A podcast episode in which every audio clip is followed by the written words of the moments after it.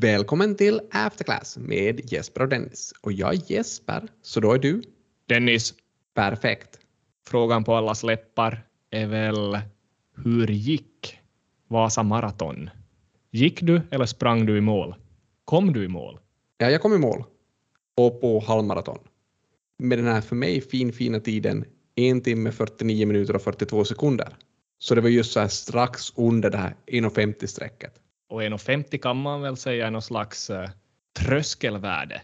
Så vi gratulerar, eller jag gratulerar från hela, hela mitt hjärta.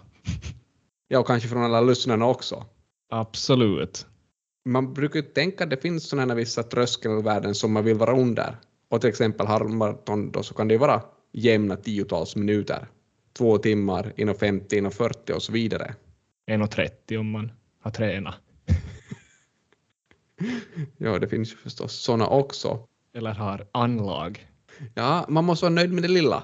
Vi har väl någon gång eh, diskuterat också sån där forskning, maratonforskning, som visar just det här hur man agerar runt de här tröskelvärdena. Och jag minns bland annat något sånt här resultat att män var mer benägna att slå sådana här tröskelvärden än kvinnor exempelvis. Ja, och det trots att man egentligen inte får något, vad ska vi kalla det, verkligt mer, mervärde av att slå de här tröskelvärdena. För egentligen spelar det ju inte så stor roll om man är strax över 1,50 eller strax under. Men jag tror det är den här samma studien av Allen och hans medförfattare, där de säger att just att slå sådana här tröskelvärden beror egentligen på två komponenter. Och de här två komponenterna är det just att man inre planerar för att komma under just ett tröskelvärde, eller som i mitt fall då, att man no, mest springer det här loppet eller halvmaratonet och sen mot slutet märker att okej, okay, om jag pressar mig lite till här på slutet så borde jag komma under ett specifikt tröskelvärde. Det är väl i den här studien drar man väl lite paralleller till företagsvärlden också, att, att företag också kan slå resultatmål genom att till exempel anstränga sig lite mer i slutet av året. Man kan ju till exempel säga att andra företag verkar slå ett resultatmål och så vill man inte själv vara sämre. Märkte du någonting sånt här? Att du såg andra löpare som jobbar på eller? Ja, kanske inte var den här största drivkraften för mig, utan för mig var det nog mer att komma under det här mitt egna då, mål som uppstod där på slutet av loppet. Så du insåg ganska sent då att 1,50 är ditt mål? Ja, det var två kilometer kvar då jag insåg att jag tror att jag kan komma under 1,50 och då började jag satsa på det. Så det här hade inte någonting att göra med en sån här lång planering och så här systematiskt tränande eller något sånt. För just när det kommer till maratonlöpning så finns det ju också viss forskning som tror att om man är en maratonlöpare så har man vissa banor i sitt liv som kanske gör, sig till, gör, gör en till en bättre, till exempel anställd. Så vi hade väldigt nyligen ett papper som visade att fondförvaltare som är maratonlöpare har en högre riskjusterad avkastning på sina fonder. Hur mycket högre? I pappret så säger de att man har ungefär en 0,041 procents månatlig högre avkastning. Så det är kanske ingenting som man blir riktigt rik på att investera hos fondförvaltare som är maratonlöpare. Men det är bättre än ingenting. Och man är alltså 100 procent säker på att det är bara maratonlöpareffekten som är det här. Det kan inte vara någonting annat. Ja, alltså de ser ju den här skillnaden mellan fondförvaltare som är maratonlöpare och fondförvaltare som inte är maratonlöpare. Så man vet ju inte om det är exakt den här maratonlöpningen som orsakar den här skillnaden eller om det är någonting med personaliteten hos personer som löper maraton som orsakar den här skillnaden. Så det kan ju vara på så sätt att maratonlöparna är mer systematiska, mer uthålliga och på så sätt också blir bättre då fondförvaltare. Men det kan också vara så att när man löper maraton så mår man bättre och den här bättre måendet då kanske ökar på sin kognitiva förmåga och att det då leder till den här högre riskjusterade avkastningen. Okej, okay. jag förstår. Men hur som helst, summa summarum nu då. Uffe Nylund, han är nöjd med din prestation. Gav han dig något kudos? Ja, kudos kom från Uffe och vi fick också en liten kommentar från Uffe, så här, bra jobbat. Så jag hoppas han var nöjd. Så han ser fram emot räntebetalningarna och, och amorteringarna här framöver. En sak som jag tänkte fråga, sprang du förbi den här fotbollsarenan? Det var faktiskt där kring den där fotbollsarenan som jag började märka att okej, okay, den här tiden kommer att gå under 1,50. Ja, just det, för den är ju lite aktuell nu. Vi har ju tidigare pratat om att den, den ska byta namn från Elisa Arena till någonting annat, att det här tidigare sponsoravtalet är slut. Och nu är det ju offentliggjort då. Lemonsoft Arena. Kommentarer? Vi har ju pratat om Lemonsoft. Så det är ju det här företaget som listades i fjol och jobbar med ERP-system för mindre bolag. Jo, jag minns inte riktigt. Var det också så att vi förutspådde att det skulle bli Lemonsoft Arena i något avsnitt? Var vi nästan inne på det? Jag tycker jag minns någonting sånt, men kanske jag minns fel.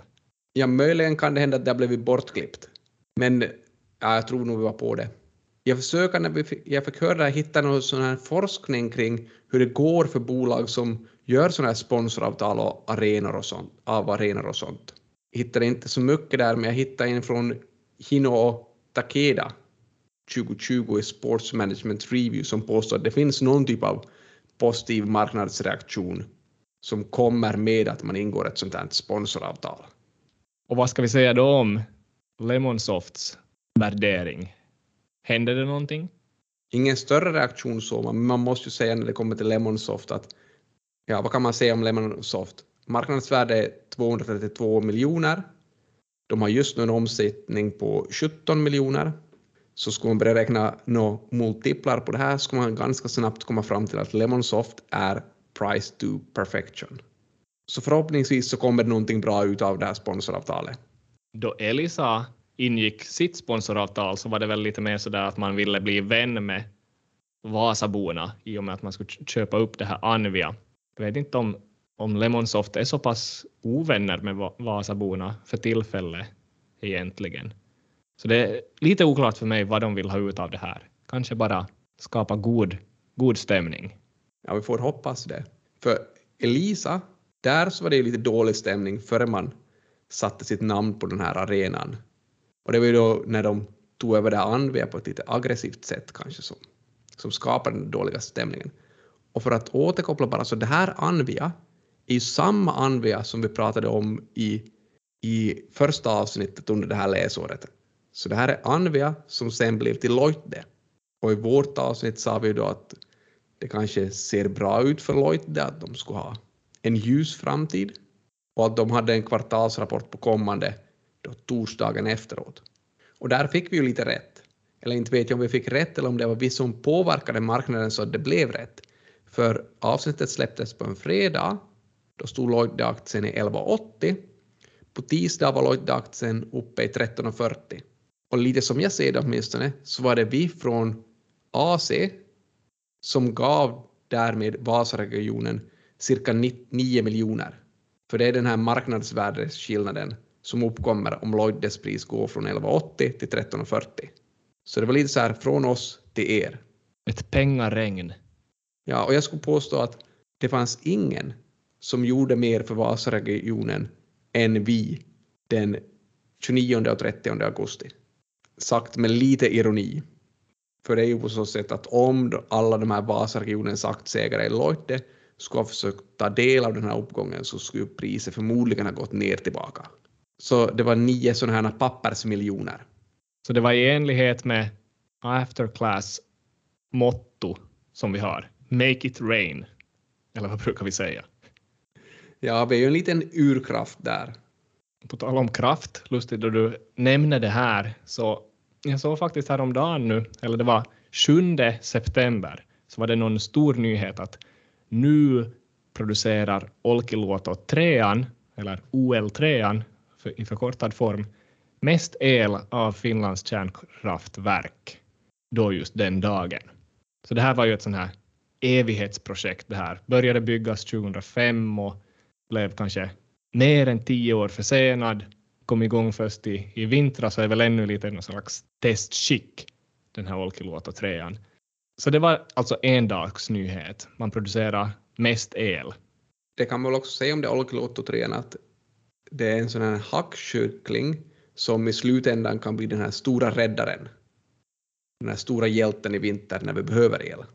Ja, det blir lite spännande skulle jag våga påstå, för att åttonde i nionde, alltså dagen efter sjunde i nionde, där mellan klockan 7 och 7.30 på morgonen då de här killarna och tjejerna kom till Olkiluoto 3 så fick man inte riktigt igång det där kraftverket.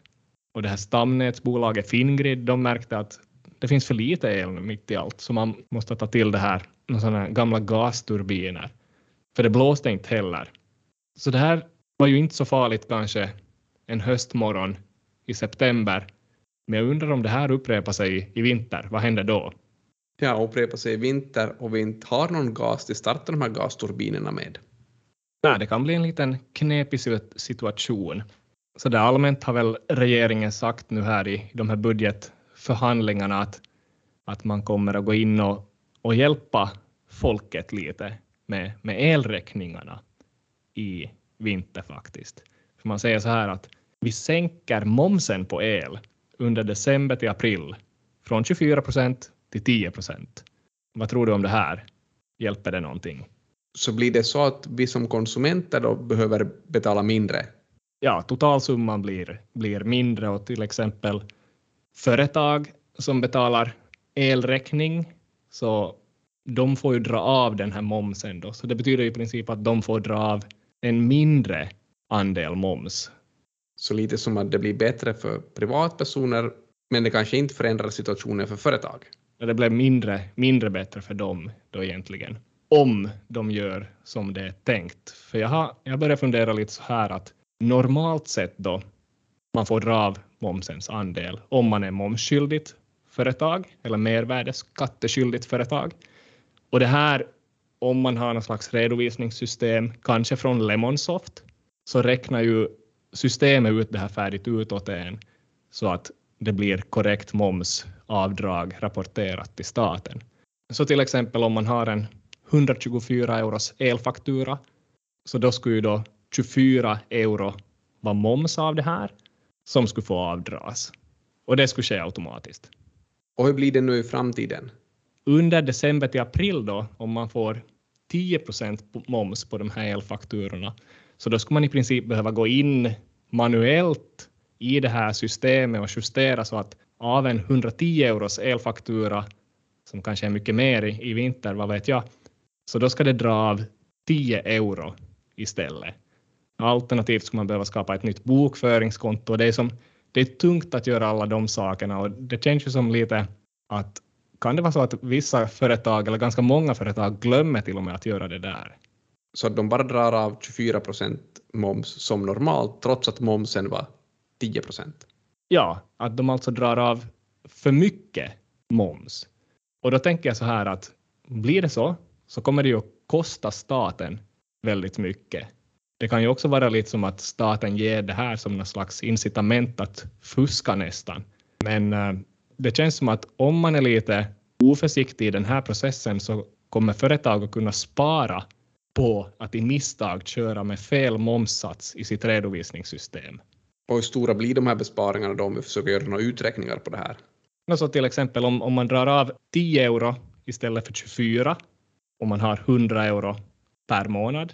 Känns inte lite lite bara 100 euro per månad? Det är ungefär vad jag har på mitt radhus. Det är kanske sant. Vad ska vi, vad ska vi anta då? Ett företag, hur mycket ska man ha i elfaktura?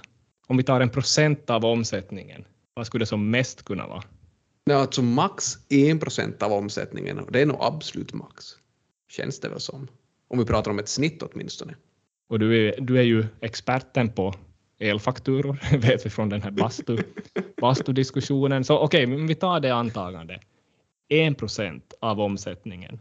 Och då kan vi multiplicera den 1 procenten med snittomsättningen som företag har och snittomsättningen på finländska bolag är?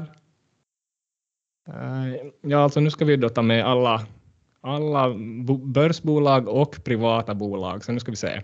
Jag har ett stickprov här liggande i skrivbordslådan faktiskt. Eh, det är en Excel-fil som jag har. Eh, vi ska se om jag tar, det är 157 000 bolag på den här listan uh, data från 2020 förvisso, så det kan vara lite covid-effekt.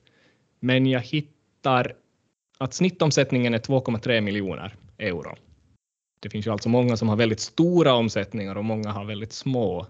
Men vad tror du? Ska vi köra med snittomsättningen 2,3 miljoner? Jag tänker väl att är det så att när man använder snittet så kommer det att få en ganska stor effekt om man just har stora, stora bolag som du nämnde.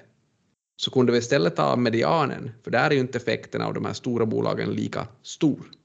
Okej, okay, så att uh, det mittersta värdet, eller vad säger man? Är det ja. definitionen på median? Ja. Så mittvärdet är, eller medianen, 138 000 i omsättning i det här stickprovet.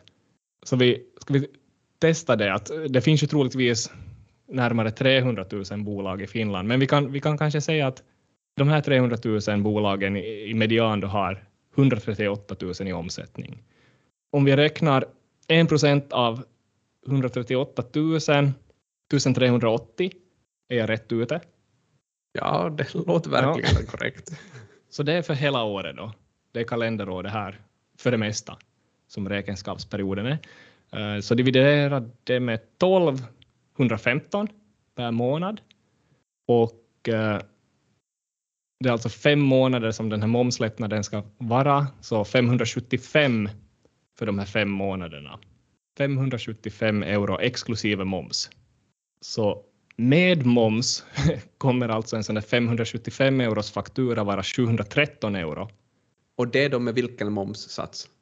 Det är den högre då, 24 eh, procent. Så att momsens andel är 138 euro, så avdragets storlek på medianföretaget 138 euro. Så om vi tar 138 gånger 300 000 företag så skulle de tillsammans då dra av 41 miljoner. Och vad blir då det här samma avdrag om man räknar med en 10 i moms? Så om det är 10% moms så kommer fakturans storlek vara 632,50 om det är 575 exklusive moms. Alltså är momsens andel 57,50 och tar det gånger 300 000 så landar vi på 17 miljoner någonting. Alltså det är närmare 24 miljoner i skillnad här. Att om ingen gör den här eh, redovisningssystemsändringen så blir det 24 miljoner i överavdrag som staten förlorar och företagen vinner om de fuskar lite. Och det här låter ju ganska svettigt för staten, för staten är väl redan lite utan pengar, lite utan kapital, så de skulle nog behöva det här kapitalet. Ja, det känns som att man skulle måste gå ut med något förtydligande, att ändra den där momssatsen så att inte redovisningssystemet gör det automatiskt. För mm, det är väl nog lite svettigt, svettigt för tillfället. Vi pratar el här, så kanske vi måste nämna Fortum någonting. Det är några nya lån på gång där, stora lån från staten.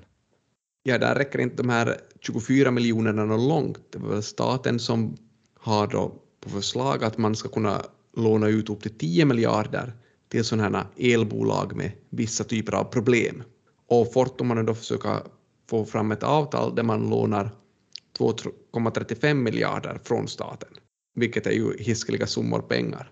Men kanske det roligaste i hela den här situationen tyckte jag bara att samtidigt som Fortum försöker få ett lån på 2,35 miljarder från staten så har man också gjort en nyemission från det här statens investeringsbolag Solidium. Och hur mycket kapital tror du man tar in genom den här nyemissionen? Ja, alltså om du säger att man behöver många miljarder i lån så kanske man också ska ta in lite ganska miljardvis med kapital den vägen då också, eller? Ja, det är det galna här. Det gör man inte, utan den här nyemissionen går på 9 miljoner. Så det, det är en viss procent av de där miljarderna, ja, okej. Okay. Så lite galet och det låter bara om man skulle ta det här lite ur sin kontext som att Fortum har extremt stora problem om de snabbt måste få in 9 miljoner trots att de redan vet nu att de kommer att behöva flera miljarder. Är det någon Men höstfest, höstfest på gång eller någonting? Vad är det sån här skördefest brukar man prata om? Kräftskiva? Ja, man vet inte vad, eh, vad, vad riktigt som har blivit att kosta här. Som skulle kräva bara 9 miljoner. Men vad man däremot vet att har blivit att kosta är ju de här säkerhetskraven på den här nordiska råvarubörsen Nasdaq. För det är just dem man vill då finansiera via det här extra lånet från staten. Och där så var det på så sätt att när det var som högst den här 26 augusti så uppgick det här säkerhetskravet på 5 miljard, till 5 miljarder euro. Det är som i löneförhandlingar som jag hade en gång i tiden då jag la fram mitt förslag så sa motparten ja det var mycket det. ja, visst är, det, visst är det mycket, visst är det mycket. Det galna med allt det här är att eh, om Fortum inte skulle ha gjort de här futurkontrakten som har orsakat de här säkerhetskraven så skulle det förstås inga, inte finnas någon, några sådana här säkerhetskrav som Fortum måste uppfylla. Och det är ju inte på så sätt att Fortum har på något sätt blivit tvingad att göra sådana här futurkontrakt. Och det är ju inte på så sätt heller att det här kommer att vara ett problem för Fortum i slutändan när den här elen ska levereras. Eftersom då kommer ju Fortum att ha producerat den här elen. Utan det här är någonting som händer just nu för Fortum bara på grund av att marknaden är så ostabil. För de här futurkontrakten är uppbyggda på så sätt att om man har lovat att sälja el till ett visst pris under denna vinter, så om de här prisförväntningarna på vinterns el går upp, så kommer man att tvingas sätta åsido mer säkerhetskrav för att säkerställa att man verkligen kan leverera den här elen i framtiden.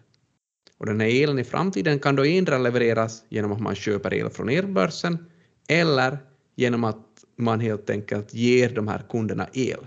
Och i Fortums fall, givet att då Olkiluoto 3 börjar fungera och oberoende av om Olkiluoto 3 börjar fungera eller inte så kommer Fortum inte ha några problem att leverera den här elen. Men om det blir problem?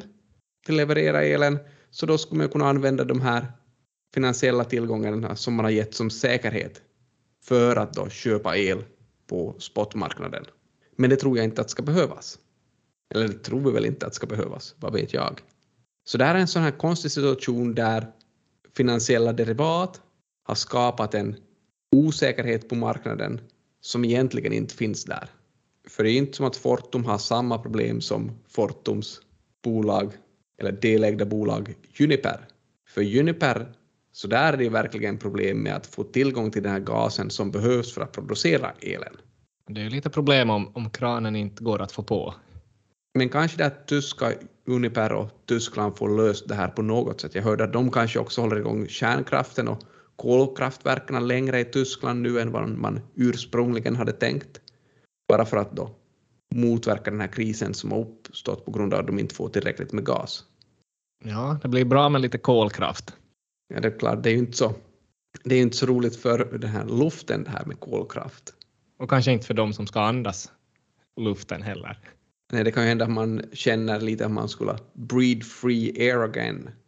Men om man skulle då andas den här luften som har mycket kolförorening i sig så kanske man skulle ta någon produkt från Lifa Air för att då rena den här luften före man andas in den. Ja, jag, jag vet faktiskt inte hur mycket man ska förlita sig på Lifa Air för tillfället. Det är som att luften börjar faktiskt fara ur det där bolaget. Vi har väl delvis varit med och sparkat lite vi också och här i veckan får väl det där priset riktigt långt ner. En fjärdedel försvann i och med att det kom fram att eh, fyra styrelsemedlemmar slutar och det inleddes någon slags granskning av, av börsen gällande det här bolaget. Så det var ju redan i somras såg man ju kanske att, att det var problem då det kom den där vinstvarningen och en av styrelsemedlemmarna som hette Heidi Karlsson slutade. Det var i juni någon gång, så då sa den här ordföranden Seppo Selkälä att, att det var nog en stor harmi att förlora Heidi ur styrelsen. Men vi önskar Heidi all lycka och välgång framöver. Men nu har då tre medlemmar till, eller egentligen fyra, för det är inklusive den här Seppo själv också, lämna styrelsen här. Och det, det skedde här riktigt i, i början av september. Så det är lite intressant. Får man in på deras hemsida nu så finns bara en person i styrelsen kvar. Eppu Mäkipää sitter stabilt där. Måste ju också vara släkt med vdn Vesa Mäkipää, tänker jag. Ja, det onekligen kan det vara så. Man funderar, hittar vi någon forskning som säger någonting om hur effektivt det är att ha en styrelse med bara en medlem? Det finns ju faktiskt eh, en artikel från 1998. Det är en ganska fundamental fråga det här. Finns det en korrelation mellan styrelsens storlek och lönsamheten för bolaget till exempel? Eh, så det är en artikel av Eisenberg, Sundgren och Wells. Och den här Sundgren är alltså den store Stefan Sundgren som en tid jobbade på Hanken, nu jobbar på Umeå universitet. Så den här artikeln den är publicerad i JFE, Journal of Financial Economics. Och den säger då egentligen att det är en negativ korrelation mellan styrelsens storlek och firm performance, som man säger. Så det kanske det kan vara helt fiffigt att bara ha, ha en person i styrelsen. Men kanske vi inte ska lita allt för mycket på den här forskningen och jag tror ju också att Lifaer säkert kommer att utnämna några nya personer till styrelsen. Ja, man vet inte riktigt, har Vesa och Eppu Mäkipää läst den här artikeln eller vad är det som har skett riktigt? Hur som helst, det, det ordnas bolagsstämma, extra bolagsstämma i slutet av september här och då, då kommer nya styrelsemedlemmar att komma till. Så det är väl kanske att är man sugen på att bli styrelsemedlem i ett börsbolag kanske man ska ta kontakt med någon där av Mäkipää. Ja, och ställa sig till förfogande. Börsvärde är ännu 8,3 miljoner euro, så det är ju inte helt fy skam att vara med i det gänget. Eller med, med Eppo då. Ja, eller borde vi på Afterclass här göra någonting åt det här? Kanske vi kunde förvalta Lifair bättre än Mäkipää-släkten? Ja, alltså jag tror det enda som skulle behövas är att övertyga Vesa Mäkipää, för han äger ungefär 3 miljoner av det där hela marknadsvärdet. Så kanske vi bara behöver 3 miljoner så får vi, får vi en majoritet här. Ja, vem vet om vi hittar några lyssnare som hänger med på det här tåget? Kanske det fanns de som tjänar på den där Leuchte-affären eller sparar in på den här momsen. Kanske de hänger med. Ja, vem vet. Men vi vill nog vill säga ganska tydligt här att vi är väl inte köpare av Lifaer så här om inte vi får köpa hela bolaget. Och vi kanske inte heller vill betala 8,3 miljoner för hela bolaget. Nej, det, det måste väl sägas. En rättelse annars kan vi nämna här till slut också för att vi sa väl någon gång att Nordic Lights, då var det lätt att komma in på den här listan över största ägarna. Men här är det väl ännu lättare. Ja, i och med här nya droppet så är det på så sätt att man kan bli en av de hundra största ägarna i Lifaer bara genom att investera 1600 euro. Just det, ja. Så det skulle kunna vara en början. Men eh, kanske vi inte ändå går så långt att vi rekommenderar det, för att vi, vi tror ändå att den här värderingen är för hög ännu. Och är det lite så att trubbel brukar föra med sig mera trubbel? Det känns som att korrelationen är positiv. Lite som korrelationen mellan våra avsnitt och tid. Att det är en gång i veckan? Ja, tiden går framåt och det blir mer avsnitt. Och med det sagt så är det väl nya insikter nästa vecka i After Class.